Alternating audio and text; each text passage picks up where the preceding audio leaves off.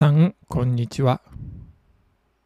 人生はコツと月チャンネルパーソナリティのつぶやき整体師です。今日のお話は、人生を左右する直感の勧めというお話をします。では始めていきましょう。議論して物事を決める。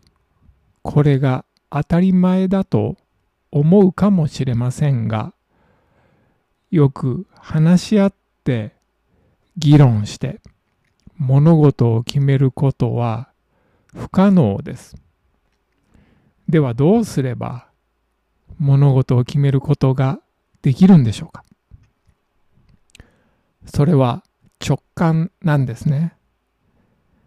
ここに研究結果があります。アメリカの高校で行われた研究です。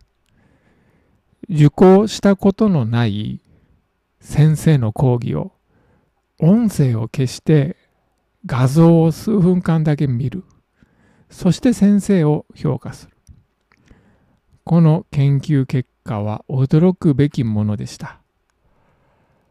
事前にその先生の講義を受講したことのある生徒たちに先生の評価をしてもらっていました。その評価とどのくらい整合性があるんだろうというのがこの実験の真の意味のとこなんですね。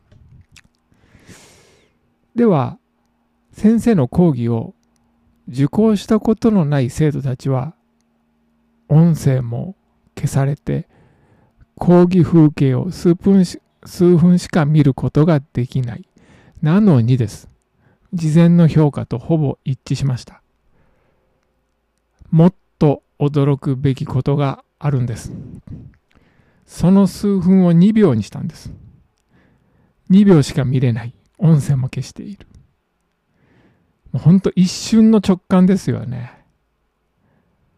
再度別の、まあ、生徒を集めたんですね。もちろんそれは先生の講義を受けたことがない生徒で実験したところ、これまた整合性が一致するんですね。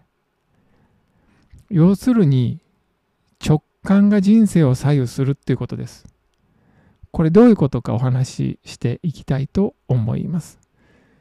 人生っていうのは選択の連続だからです。選択を誤ることで人生誤った方向に舵を切り続けるんですね。物事に対する認識と判断が人生を決定すると言っても過言ではありません。私たちは無意識で一日のうちに何百回何千回と選択しているんですね。その選択を誤った時点でというよりもですねその誤りに気づかなかった時点で人生は悪循環に陥っていく。